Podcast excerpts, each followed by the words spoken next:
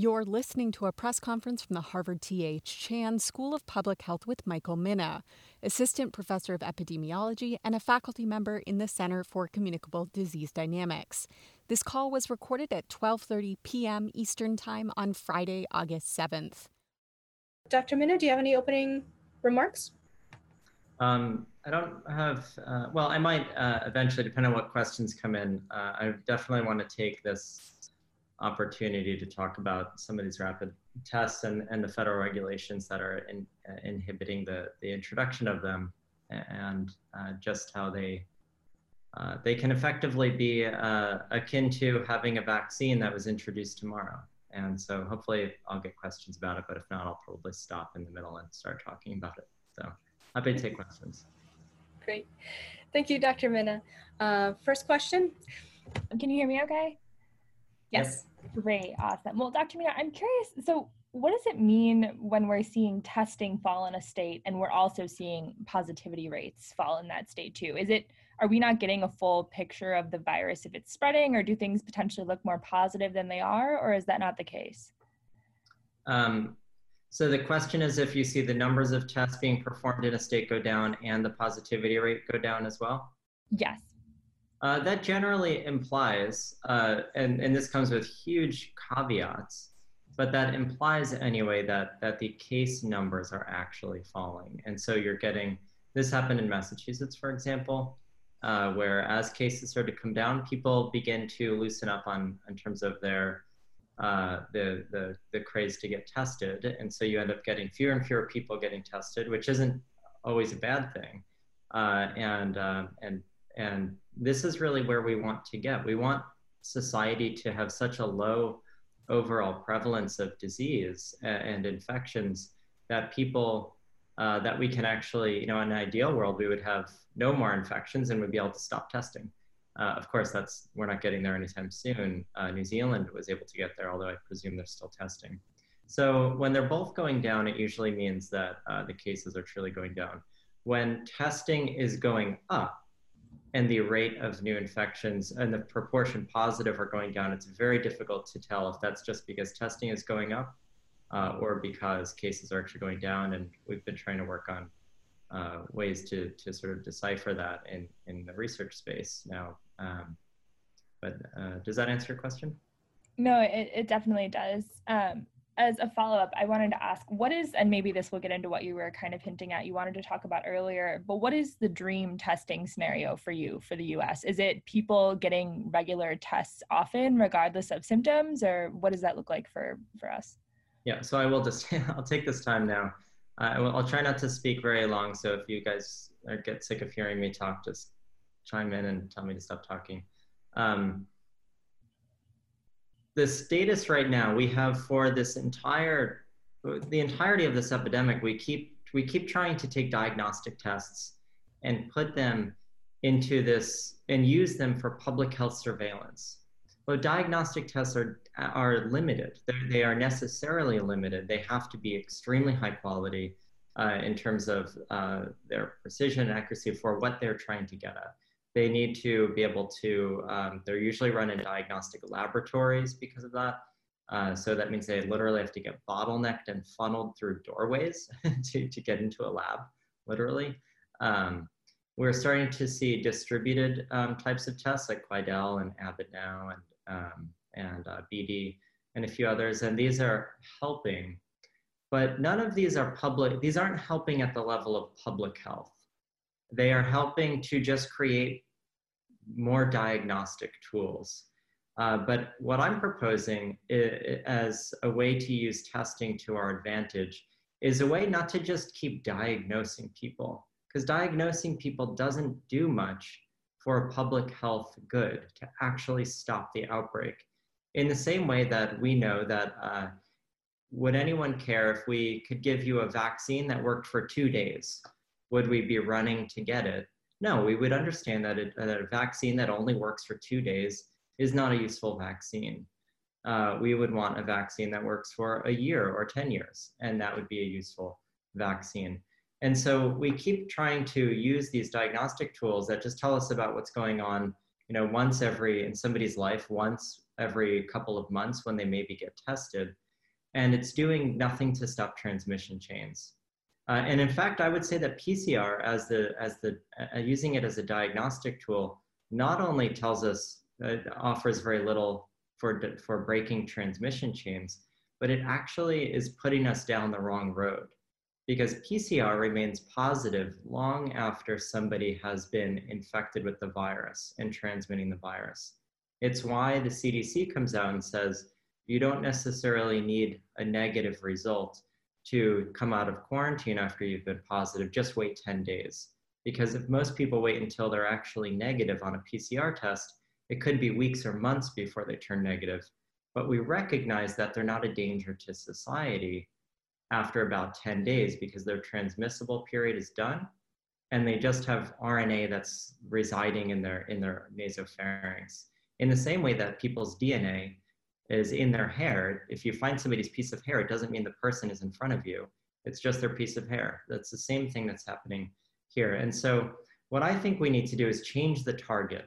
We need to not use PCR positivity status as our public health metric because what it means is that we're contact tracing millions of people who don't need to be contact traced because they were actually infectious weeks ago. We're also quarantining millions of Americans uh, for 10 or 14 days who are no who haven't been transmitting for weeks by the time they got their their result. And this isn't even taking into account the fact that result times are so delayed. So what I would like to see happen as it is to start using testing out of the diagnostic realm and as a true public health tool to break transmission chains. In the same way that we know that masks can serve to decrease transmission, I want to use tests to decrease transmission. And the way to do that is to use cheap tests that are highly accurate to detect somebody at the moment they're transmitting, but maybe don't, but they don't look accurate because we're comparing them against PCR positivity, which stays positive for so long after transmission. So I want these tests that, that will tell somebody that they're accurate, at, uh, that they're transmitting at the time that they're transmitting, and people can act on it because they're getting immediate results. And I want them to take it every single day or every other day. And these can exist. There can be $1 a day tests. The government needs, we need a project warp speed for these tests. And the reason is we have put so much effort into vaccines and therapeutics and billions of dollars. We've put trillions of dollars into stimulus for the country. We have a workable solution today that if the federal government actually said, we will put billions of dollars or a billion dollars into really pushing the technology for $1 paper strip tests that can be printed in the millions, uh, which they can be, and get them get a package of 50 in everybody, every American's hands uh, over the next month, or not even every American. It could just be in Texas and Arizona and Florida right now, because those are the states that are seeding infections to, to other states. So really take all of this as a big public health um, umbrella approach. And if we can do that, if we can get a test that everyone wakes up, just like they put in their contact lenses, they, they take a test, they, uh, and if it turns positive, they stay home and they take a test the next day and they stay home until the test turns negative or, or for some set number of days, maybe seven days. And, that, and that's it. That alone, if everyone's doing it, uh, or even just a majority of people are doing it, then it will stop the vast majority of transmission and it will cause these outbreaks to disappear in a matter of weeks. We don't have to wait for a vaccine when we, we can essentially think of these as development of artificial herd immunity. We know that we don't have to get 100% vaccinated to stop transmission of this virus. We just need around 50 or 60%. The same thing goes here. But because they are tests that are giving people information about themselves, the holdup is that they're, they're defined as diagnostic tests. And as diagnostic tests, if you're comparing them against PCR, they're going to look bad, and the FDA is not going to necessarily approve them for at-home use. What, what I'm calling for is that there is a national movement to get these no longer defined as a diagnostic test, but a public health tool in the same way that masks are public health tools, that checking somebody's fever is a public health tool. it's a screening mechanism at, for, for breaking transmission chains. And if we can get it outside of going through the CMS pipeline that puts them into the FDA and they become uh, overseen, for example, by CDC, maybe CDC comes out with some certification program for the tests to say this is a good test, this is not a good test for this use. Uh, we, we could truly build that up. And, and if the federal government would create a project warp speed surrounding this effort, we don't need a vaccine tomorrow. We could buy ourselves potentially years of time before we need a vaccine. For, for one tenth of the recent stimulus, we could get uh, one of these tests in everybody's uh, hand every single day for months or a year or so. And, uh, and that would stop transmission. Doesn't need to be 100%. It just needs to be out to a lot of people. And so I, you know, there's regulatory reasons why these aren't out yet, and it's all surrounding just red tape. But we're allowing red tape in this archaic view of what defines of we, we don't in this country have we have so defunded and, and underappreciated public health for so many years that we literally don't have a recognition of, of the fact that there could be a test whose main goal is public health and not clinical medicine. Everything is wrapped up in insurance reimbursements and FDA regulations as diagnostics that we don't, there's just, it, it takes a whole rethinking of what a test that somebody might use looks like and how it's defined. And in this case, I want it defined as a public health tool that a state department of public health or the CDC can, uh, can push forward and say, this is our, this is just like a vaccine, how we're going to deal with this epidemic. And if we could do that, we could potentially have, we could have or, or greatly reduce, or maybe by 90 or, or 95%, reduce transmission in this country in the next few weeks if everyone could have one of these tests tomorrow. Of course, that's not at the moment possible, but it could be if the federal government treated this with the same urgency that they're treating a vaccine, which may or may not even work. I forget what the initial question was. No, no, that, that was great. Thanks, thanks so much. It's been really interesting. Next question. Very early on in the epidemic, the, the Gates Foundation uh, was proposing to come out with a, a, system based on the Seattle flu study that would allow people to swab themselves at home. It's still a PCR test, and um, you know they were they were wanting to to roll it out on a large scale, and then it just suddenly came to screeching halt and um, my impression is that it's it's wrapped up in this FDA approval process. Do, do you have any idea what's going on with that? And do you see something like that as a viable al alternative, even though it's PCR based? Uh, I don't see it as an alternative. All that would do is clog up our laboratories more. Mm. We started to have uh, millions of Americans taking using at-home swabs that need to be sent into a laboratory uh, or any sort of centralized location, it would completely, we already have two week delays in some places for getting results back. It would hamstring string the whole, the whole di diagnostic effort. And, um, and this is why we really need to figure out how to distribute these types of tests, get them out of uh, the laboratory uh, and you know keep the preserve the laboratory space and the laboratory environment for, for true diagnostics. If somebody's at the doctor's office or the hospital because they are sick, they need a result back quickly. And we can't have, uh, we, we have to separate these two ideas. Now, if there was a, if there was some new technology that came out to really be able to massively, you know, take in millions and millions and millions of samples into a centralized lab, that could work. But still, one of the best ways, that the, one of the the only reasons that this approach is really working that I'm suggesting is because it gives you real-time information.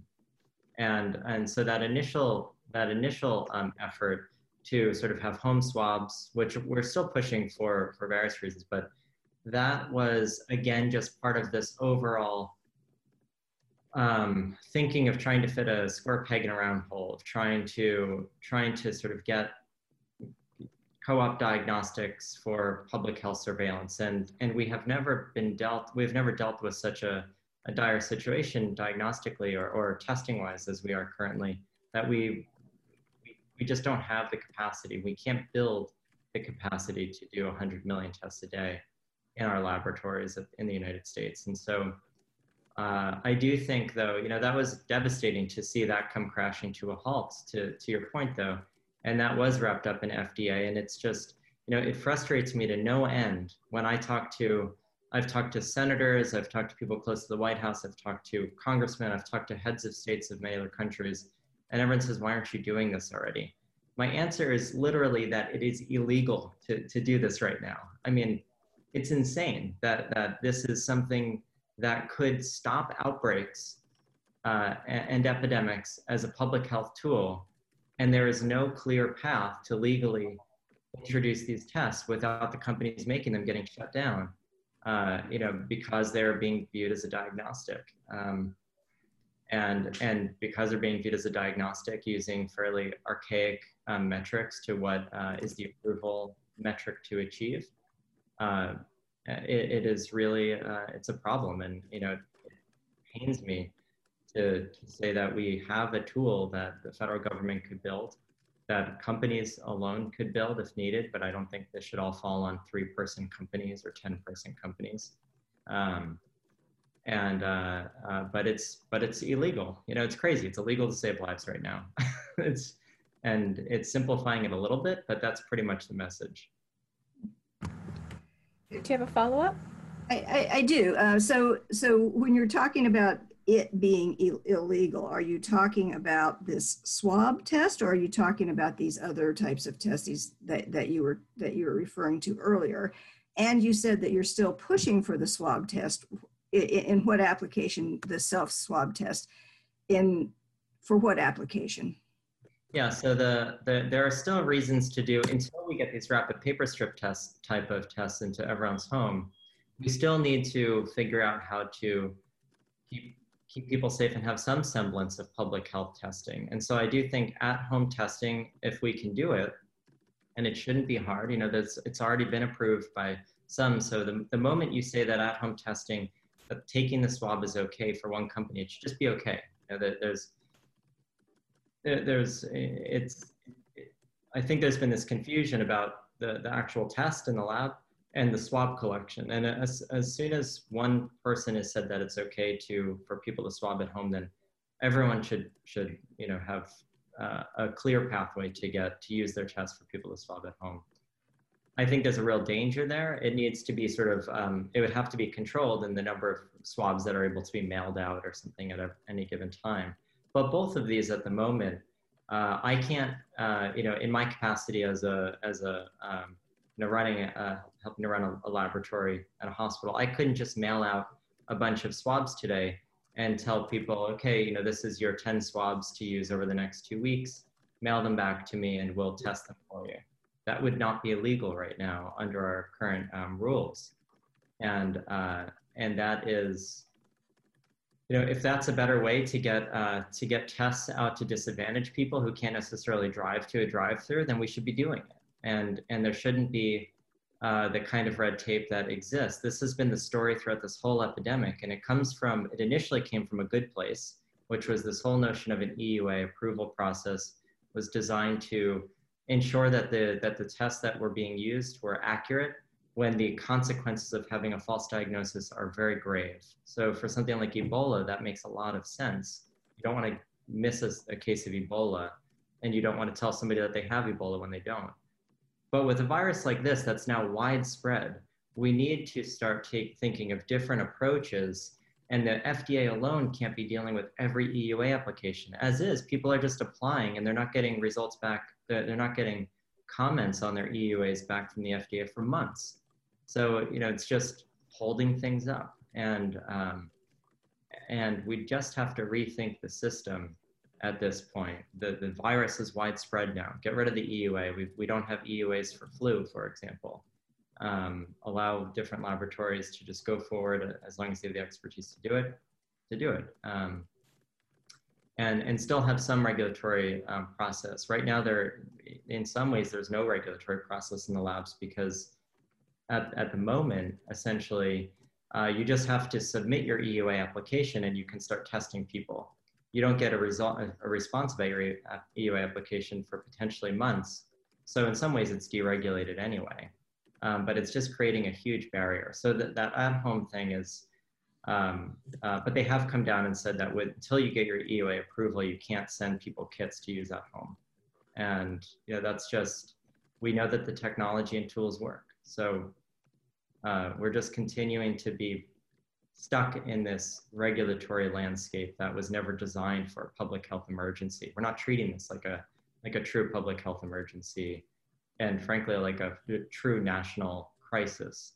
Uh, we're treating it as though it's just another day um, and of red tape and regulation. And I'm I'm usually not against regulation in this way, but I think it's just gotten so extreme here, and it's truly been hindering every step of the way our ability to test our way out of this virus since February. You all set? I am. Thank you so much. Next question.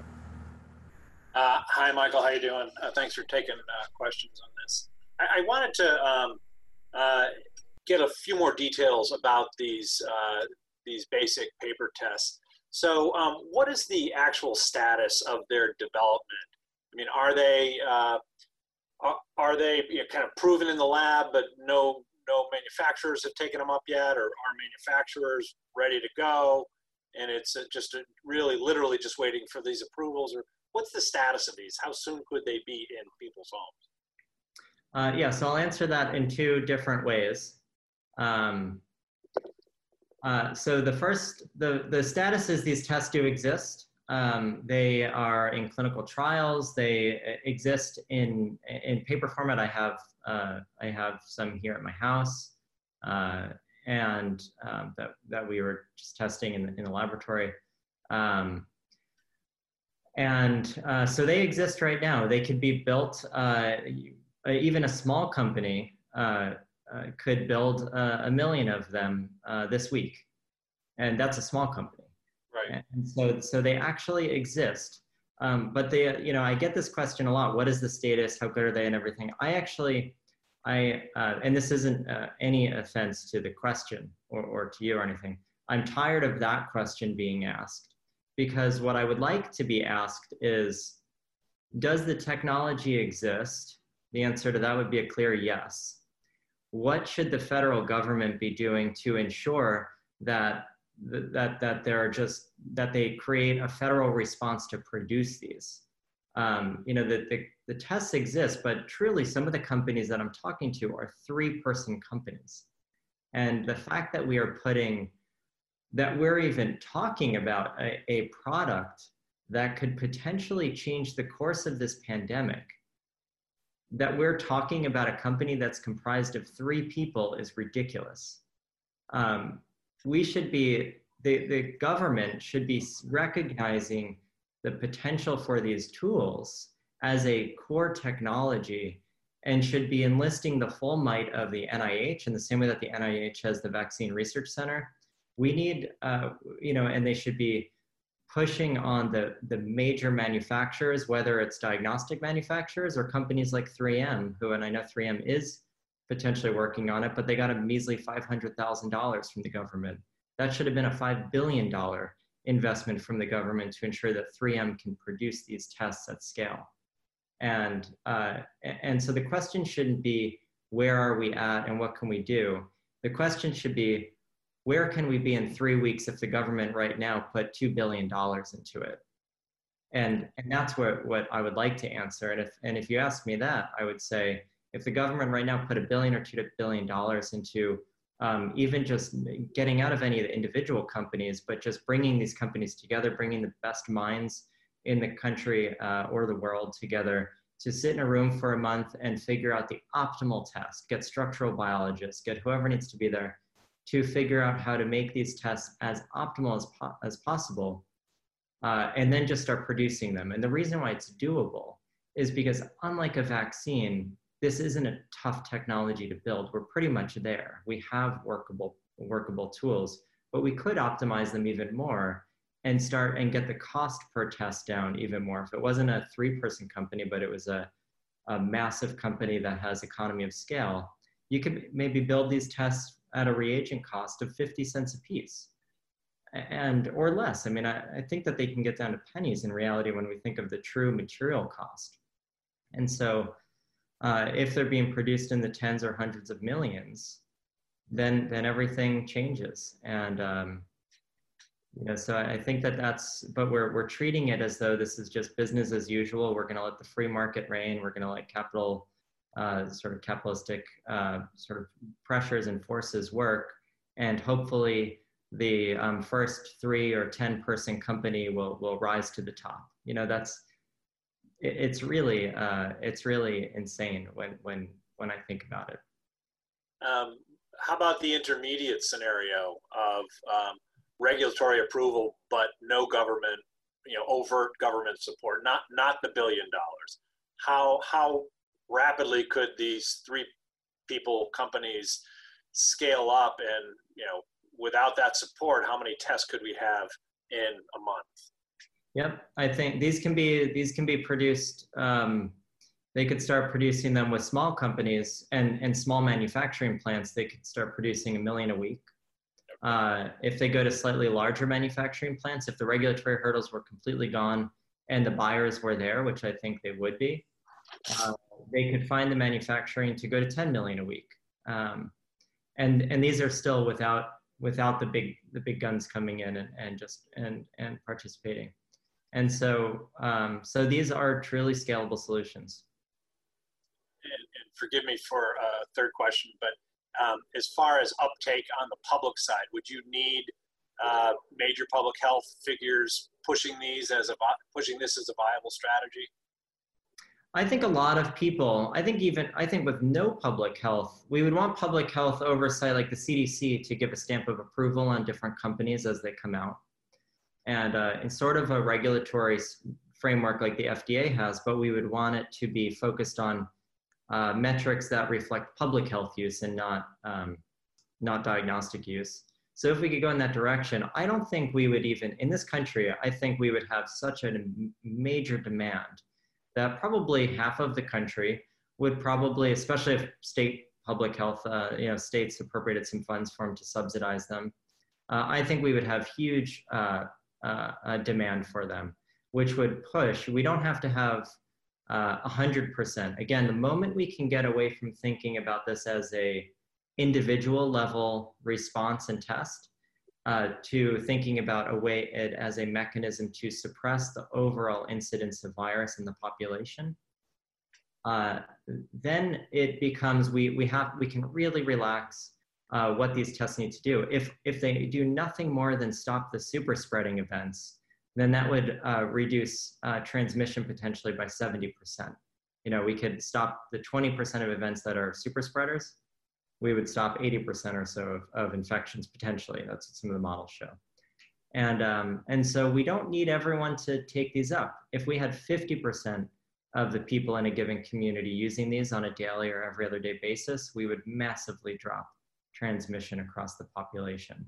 Uh, and so I think the demand would be there. I think if the federal government or state governments jumped in and subsidized it and made sure that every American had uh, uh, enough to, to use one every day or two uh, at 50 cents or dollar a piece, uh, then that would be even better. Thank you very much. Next question. Hey, thanks for taking my question. Um, you and a lot of other experts have really sort of been pushing for this idea of rapid tests for a few weeks now. And I'm wondering if on the regulatory side, if you've seen any progress being made, if you feel like the FDA might bend, like how, how do you sort of see this playing out and has anything sort of changed so far?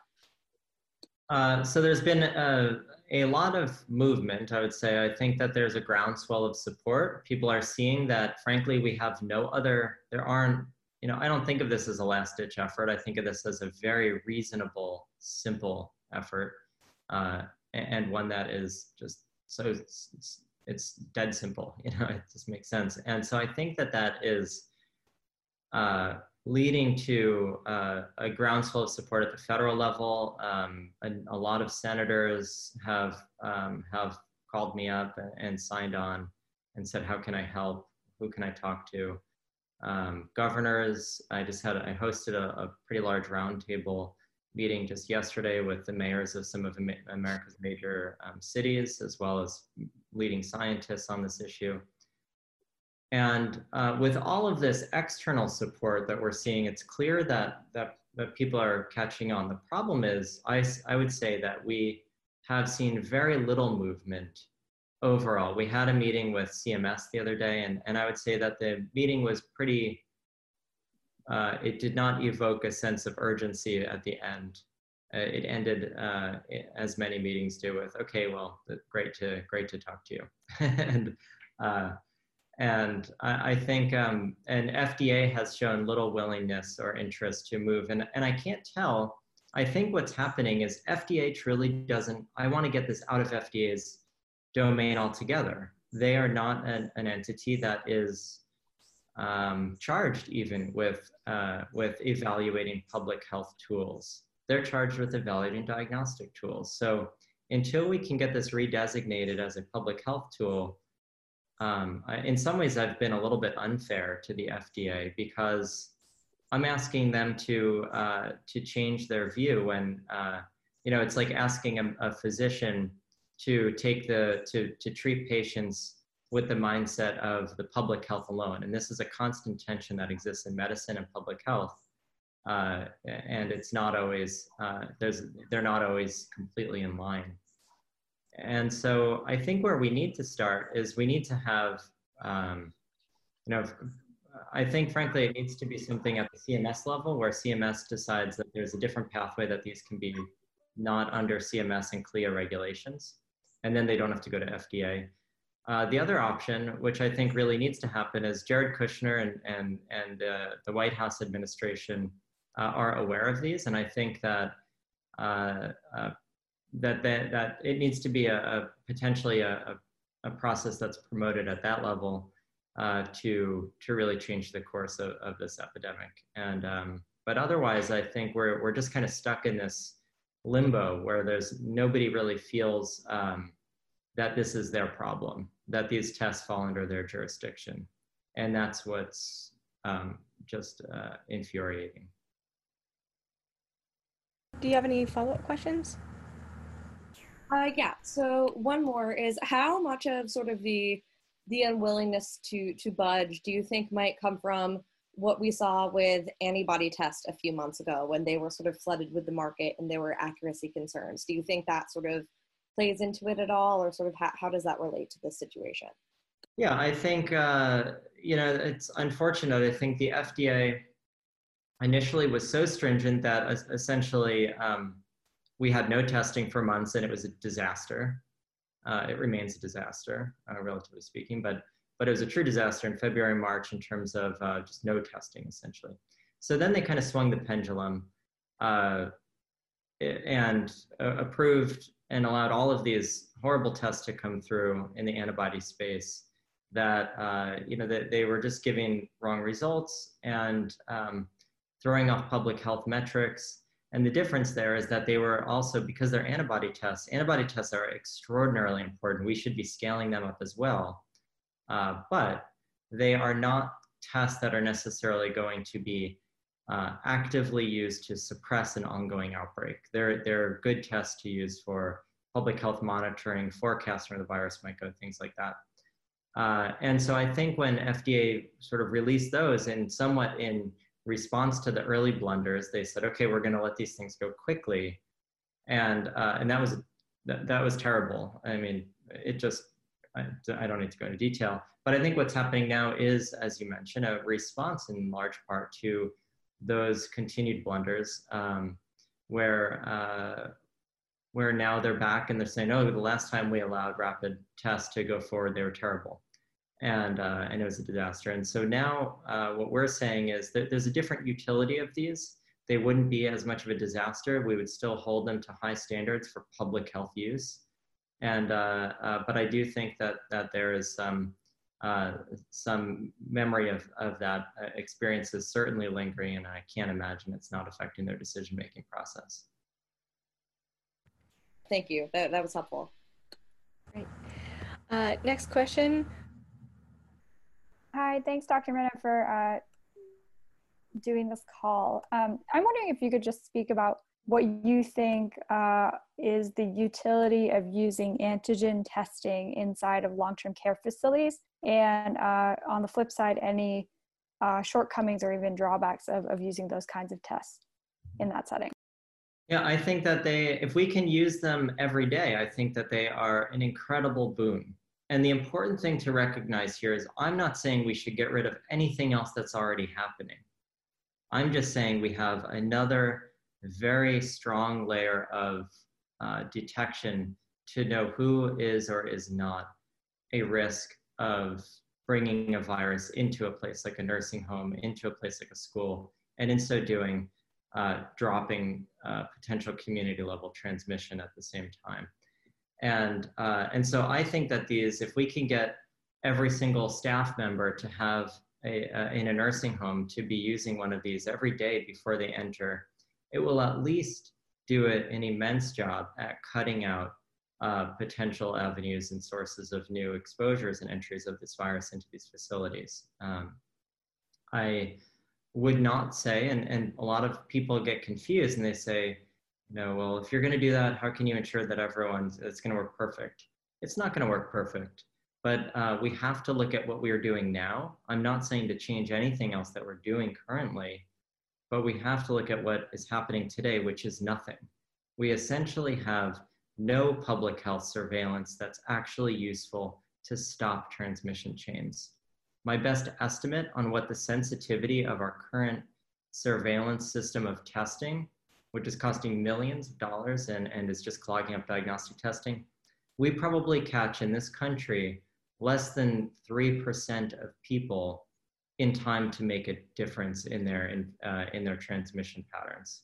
Less than 3% is our current sensitivity and so, uh, you know, anything at this point is going to be hugely beneficial. And I'm suggesting that we uh, just change it. I'm not suggesting that these will be 100%, but compared to 3%, and I could talk about the math if anyone's interested because it's, it's not hyperbole, uh, you know, less than 3%, uh, if we can bring that up to 50%, that would be a huge gain for us. And that alone could serve to stop the outbreaks that are happening in Texas and Florida, California. Uh, but at the moment, a 3% sensitivity with PCR to catch people when they're infectious is not going to, uh, is not going to cut it for any purpose. Do you have a follow-up?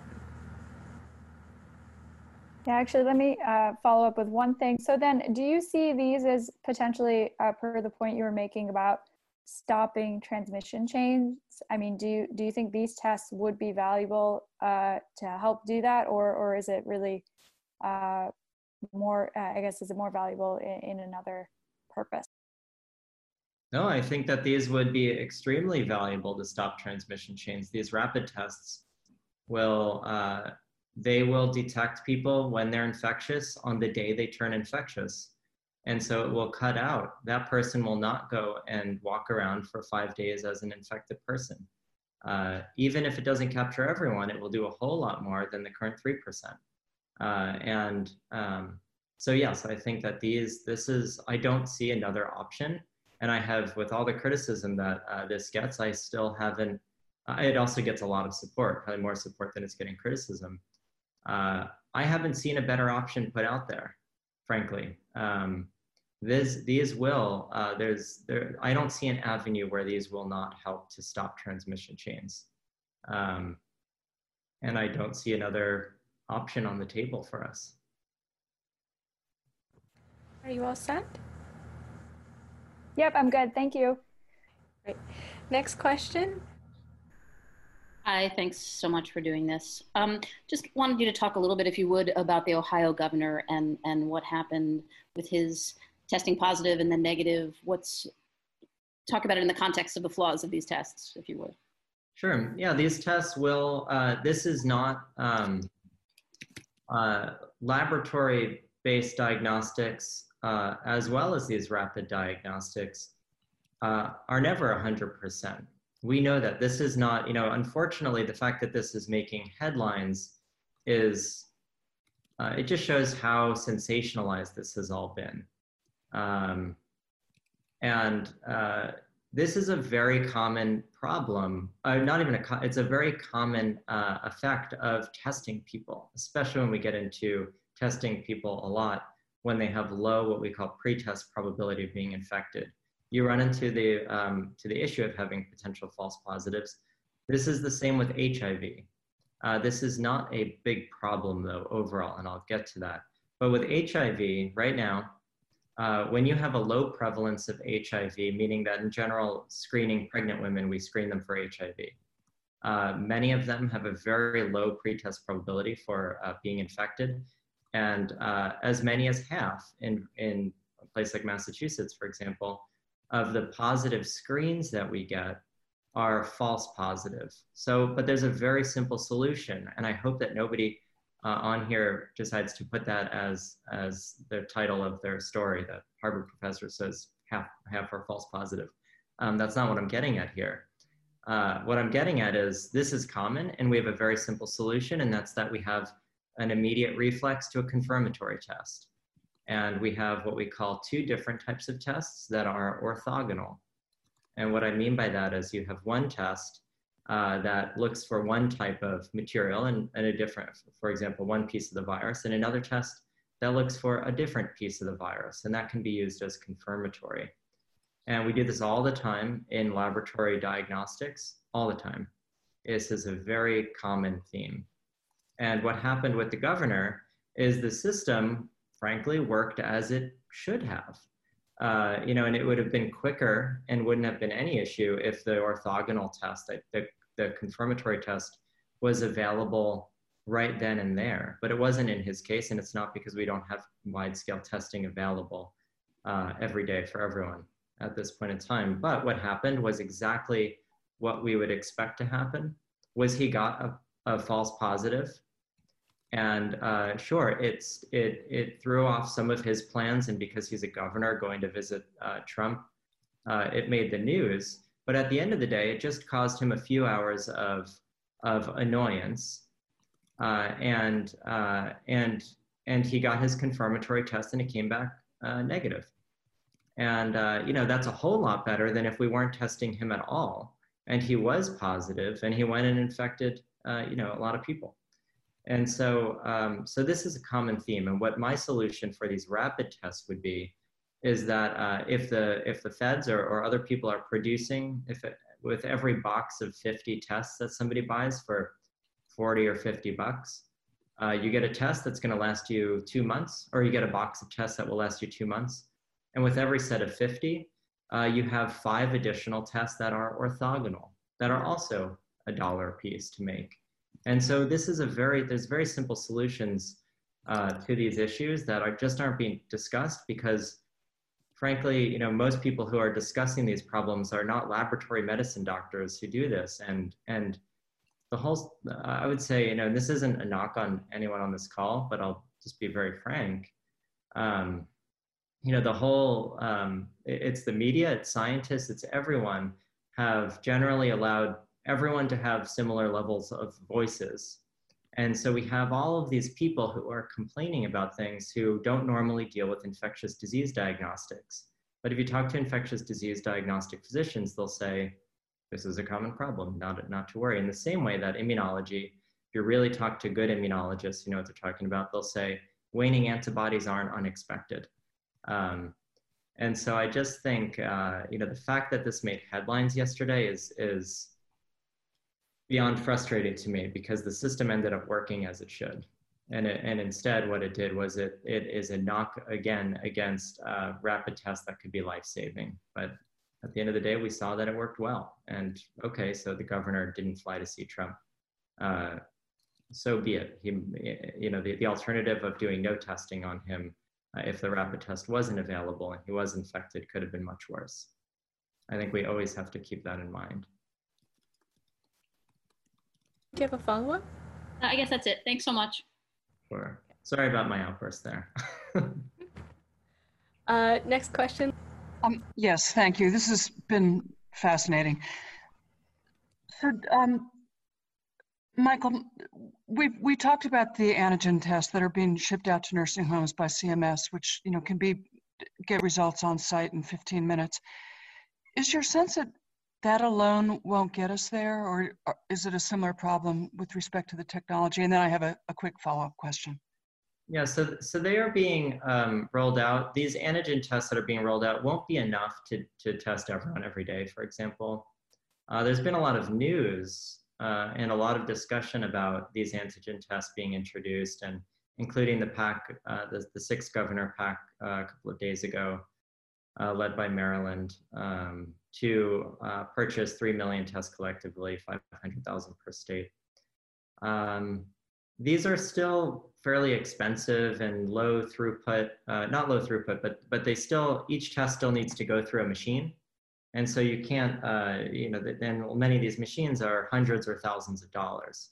And so the tests that are being approved and used today are not quite the same tests that I'm, that I'm referring to. Uh, they are, uh, I put them in two different camps. One of them, uh, I put these sort of rapid tests into, into two uh, bins. Uh, I would say that the, the tests that have been, that are being deployed now are like the Nespresso machine models. These are, these are uh, um, tests that require instrumentation. They require, a, a and they're kind of like deluxe Nespresso machines there'll be a, a, a big startup cost to get it going. Uh, and then each individual test will be expensive. And, and so, uh, you know, relative to what I really want are the instant coffee versions where a cup of coffee using instant coffee is pennies versus a dollar for, uh, you know, and, and just scale those appropriately. Uh, I want a $1 thing versus a $20 thing per test. And uh, and the other bit is that the antigen tests that are being distributed to all the nursing homes, they're just not going to, because they're more highly manufactured, they will have a difficult time uh, getting the scale to where it really needs to be to make an impact on a population level. For the nursing homes that can get them and get enough tests in so that they can test sort of all the staff members before they come in each day, it will be, you know, it will be game changing for for that nursing home. So I am not at all knocking that effort. I think it's the, it is what we need to be doing right now until we get this sort of instant coffee version, or even in, in addition to when we get this instant coffee version, cheap point of care at home test for everyone. We need to be trying as much as we can to focus the testing where it's going to be most effective at, at saving people's lives, and that would be nursing homes in this case. And um, and these are very good solutions. They will go a long way to stopping transmission if a nursing home is, is asking every staff member to test uh, themselves, even if it's not every day. If it's every other day, then you know that's like it's like wearing seatbelts. Uh, if you if you wear your seatbelt most of the time, uh, then most of the time you'll have some added protection. But you know, not wearing it uh, one day doesn't mean that uh, all the days you do wear it don't count. And it's, it's, kind of similar here that this is a risk mitigation strategy and, and it, this is an important one that you're asking about. Great, thank you. And then just quick follow-up question. The instant coffee test that you're describing, which I love, um, what are they testing for specifically? And, and do you feel comfortable naming or where would we go to find out what companies are currently working on this? Yeah, so these are similar. They're very similar to the tests that um, that are already uh, out there. That uh, the difference is the tests that are out there, like Quidel and uh, and BD, they have a they have the reader, so they have the instrument, the Nespresso machine, if you will, and and that allows it to be uh, to have a better detection signal because it actually has, you're not reading it with the naked eye. You're you have a little instrument that's reading it. Um, so the companies that are trying to, so the, the other effort is to, to make them either get the instrument so that it's $20 and every household can have an instrument. Uh, and there are companies that are trying to, you know, I don't, I think $20 would be asking, you know, won't get there. Um, and it will still be limited. You can't make 100 million of those instruments in, in a short amount of time uh, to get one in each household. So the companies that are making sort of the instant coffee version uh, our companies like Sherlock Biosciences, they're, they're developing one. Uh, E25 Bio here, uh, these are just, these are Boston-based companies, there's some others. Uh, E25 Bio is building one and uh, they are actually in clinical trials now, so they seem to be pushing forward. But again, they're a three-person company. Uh, you know, it's, and so we need to really either do something and, you know, to, to get it out of their hands or, or combine them with NIH or something. And then the other one is 3M. Uh, 3M is actually a major company, as you know, and, and they are uh, working on a test with um, Hadley Sikes uh, at MIT. And uh, I, I know little about that, but my expectation, knowing Hadley's work and knowing the quality that 3M and the scale and scope that 3M brings to the table, is this might be a game-changing solution. It won't fit all the boxes that the FDA wants for a diagnostic test, unfortunately. So 3M might, I, I don't know, they might come out with a product that will be game-changing that they won't be able to use in the United States. Uh, and you know, my guess is, or it's not even a guess, that the product could exist right now, and, and it's and a lot of people are wasting time trying to figure out how in the heck are they going to get instant coffee to be as good as an espresso while keeping the price uh, reasonable for every American use every day, and while uh, you know while still trying to meet all the boxes. And it's just they're diff- they're different things, and so. Uh, until the regulatory landscape changes, though, these companies have no reason to try to bring a product to market uh, if it's not going to fulfill what the FDA is asking for. And so there, a lot of them are just kind of sitting on it. They're trying to spend more time and more money to uh, better and better optimize the tests, which might take months, uh, so that they can meet the FDA approval. And my fear is that what will come out of it at the end of those months is a test that does meet FDA approval, but that's too expensive and too complicated to scale and to use for everyone. And so, uh, in some ways, the FDA, the, the current landscape is bottlenecking these companies that could have a cheap test today uh, into producing a more expensive Nespresso machine when, you know, because they can't actually legally use the, the instant coffee.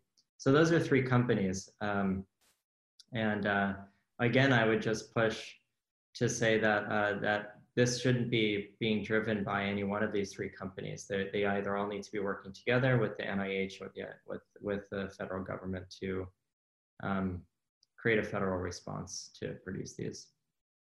Thank you. And I also, I just want to be very clear in case, because I've heard uh, as, as, as I've become more vocal about this, there are a lot of people think that I have um, because I'm at Harvard that I have um, ties to any of these companies. I have no financial ties or any other connection uh, to any of these companies. I'm truly just basing this on science. Thanks. Uh, next question. Thanks so much for taking my question. It kind of goes back to a previous one with the federal response and regulations, and it might actually be a clarification of something you were just talking about here. But I saw the FDA recently posted a new template for these companies to apply for EUAs um, for these rapid at home tests. Does this at all loosen any of the red tape you mentioned, or not really, because they're still being treated as a diagnostic? I'm just trying to make sense of what this FDA announcement means for the general population and our ability to, you know, go to CVS and buy a test. Yeah, so um, I was uh, initially excited and then uh, taken aback by it. Uh, essentially, it was one step forward in that the FDA came out and said, uh, we are providing you with a template and we've, we've heard your cries. We, we want to open a pathway to getting rapid at-home over-the-counter tests to become available. And so that was the step forward that they actually put the idea out there or they put the template out there to suggest how, how it might work. When you then go and, and read what they have in the template in terms of the metrics they will be looking for, pretty much what they have done is taken five steps backwards uh, towards the use of these as a public health tool. And that's because there, there's two major criteria.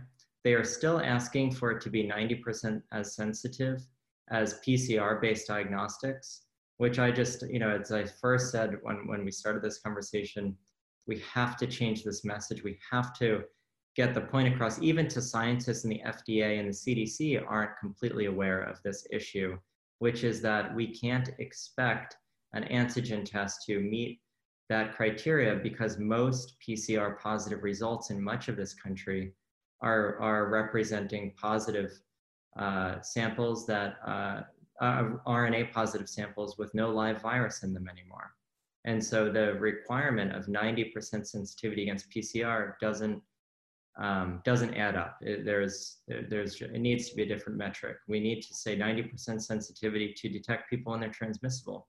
What I would like to do though is get out of all of that and say, uh, this is a public health tool and, and heck for public health, if it means we could even just catch 50% of people that are transmissible, we would immediately drop uh, incidence across the whole population and that makes everyone safer. So the requirement for this 90% sensitivity was one knock on it.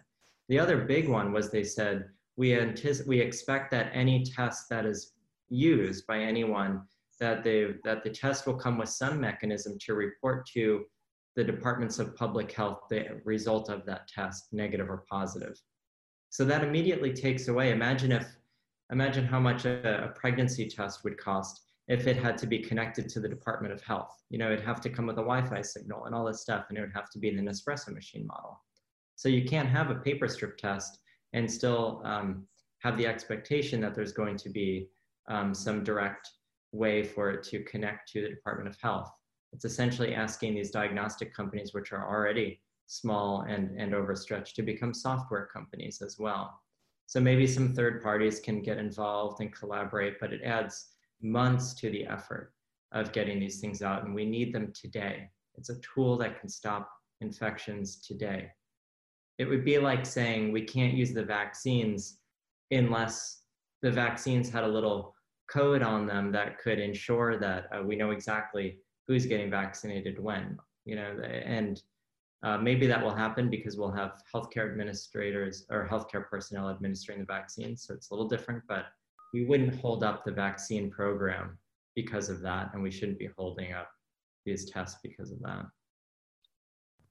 And then the second question here, I, I don't I don't mean to ask you to speculate, but I, I, you've been calling for these rapid at-home tests since I mean some of these calls back in early April. Are we any closer? Is this one step closer? Do you anticipate we'll be seeing them anytime soon? or, or is a vaccine going to be before these are even available?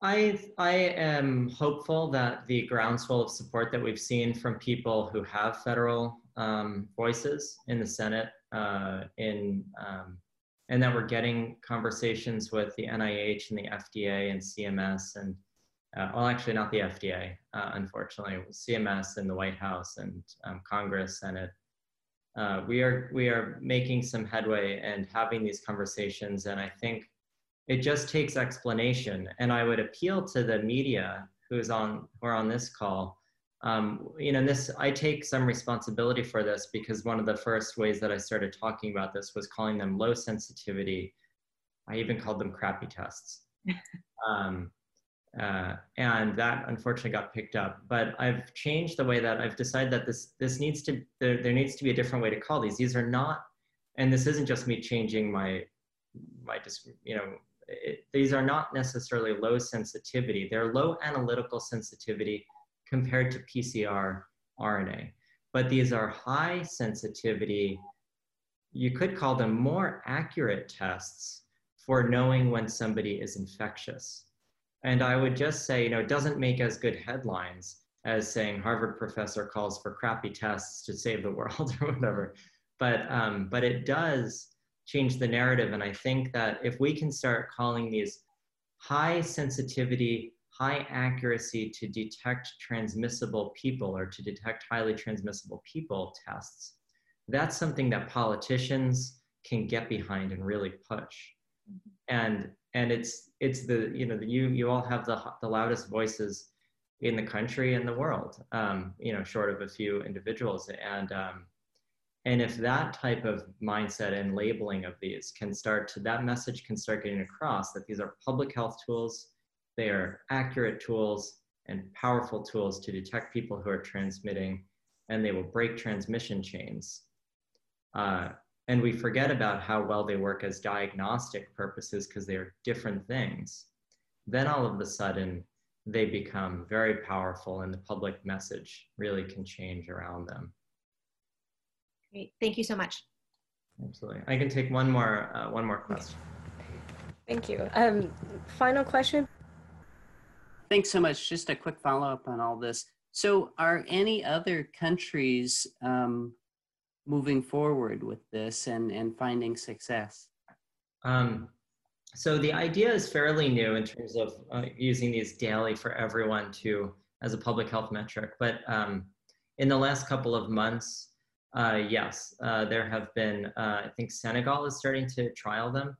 Uh, I've been personally talking with the heads of numerous countries um, uh, in different parts of the world to essentially um, bring the companies together that, that can produce them to have them start to be rolled out in other countries.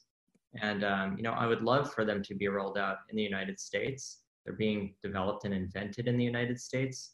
Um, the reason that other countries aren't quite there yet is um, uh, there is some reliance in some ways on the companies that are producing them in the US to uh, the companies that are producing them in the US don't currently have like a huge uh, incentive to go to market with them um, at the moment just because the, the F, they're usually looking at the US market. As things are progressing, there is a lot of discussion at this point about how to roll these out uh, in other countries. And there's been a tremendous um, uh, interest from the heads of states of, of other countries that I've spoken with as, as high as they go. And, um, and so I do believe that we should expect to see some of these companies start to be manufacturing them to be exported um, pretty soon. And, you know, that's, uh, you know, other countries, I was just talking to somebody on the other side of the world. Um, I won't say the country, but, you know, just laughing at, at um, how, uh, how, how complicated the US system has gotten that we can't find our way around this problem. And, uh, and it's again, it's because we've never, we've undervalued public health for so long uh, that we truly don't have a language even at the federal at the regulatory level to know where these where these tools for public health fit. Uh, there is no regulatory body surrounding public health biological tools like this, and um, and so other countries are kind of you know wondering what the heck we're doing over here, uh, not getting our act together to use these things, and and they're saying okay, well we'll take them, and I think that's what uh, you know, I'm, I, I'm not involved day to day with it, but I'm putting them all in touch with, with the companies to hopefully get them manufactured and sent over. A quick follow up. I'm here in Minnesota, so 3M is here, so we've written about what they're doing. But um, are there particular um, countries that have um, signaled a willingness to kind of put some dollars towards it, towards like a, a, a government backed program? Oh yeah, um, I I won't. Uh, I don't feel at liberty to say what they are at the moment. Um, but yes, uh, you know, I can truthfully say that there are heads of states that are very very interested, and I'm on the phone with them every couple of days right now to help figure out what the plan will be, what kind of pilot uh, it looks like if they roll out a few million of these tests in a, in a community to, to watch um, community transmission plummet. Uh, you know, so so we've been discussing how to uh, get it going. And, and I'm hopeful actually that uh, some of the countries that have the money to really pay um, the full price for them uh, versus some, you know, versus some very poor countries which might not have the ability to, to pay millions of dollars for millions of tests, um, that they will actually serve to, uh, if they if they do go ahead and, and purchase them, that it will actually infuse some cash into these companies, and maybe the companies can go from three people to to 30 people or something and really start to make headway. Um, so, uh, uh, but yes, the short answer is there are major countries that are interested. Okay, Dr. Mina, I think that's our last question. Do you have any final thoughts you'd like to share with us? Um, no, I, I, I don't. I, I hope that the message gets across. I, I, I think the last, the last comment is really just, these are our hope. We don't have a vaccine tomorrow we don't have anything but shutting down the economy tomorrow and keeping schools closed. This can work. Uh, and, and I just hope that it gets across to the people who it needs to get across to, and, and the media is a good conduit to doing that. Um, this is a tool that tomorrow could start to go into production and within a few weeks time could start to make to change the whole course of outbreaks in major cities in America and and uh, in so doing, make all of, of the United States safer. We're, uh, you know, in Massachusetts, we have fairly low incidence, uh, but we can't realistically open up schools and colleges the way we would want to because there are cases burning and outbreaks burning across the country. We're a connected country and we need to figure out how to get these outbreaks under control. And this is, this is a solution and um, and the power is we have the power to actually turn it into the solution vaccines we can't speed up very much therapeutics, we can't speed up very much. This is something we could actually do at warp speed and make it happen. And um, you know, I, I just I, I, want to really push that um, that message. This concludes the August 7th press conference.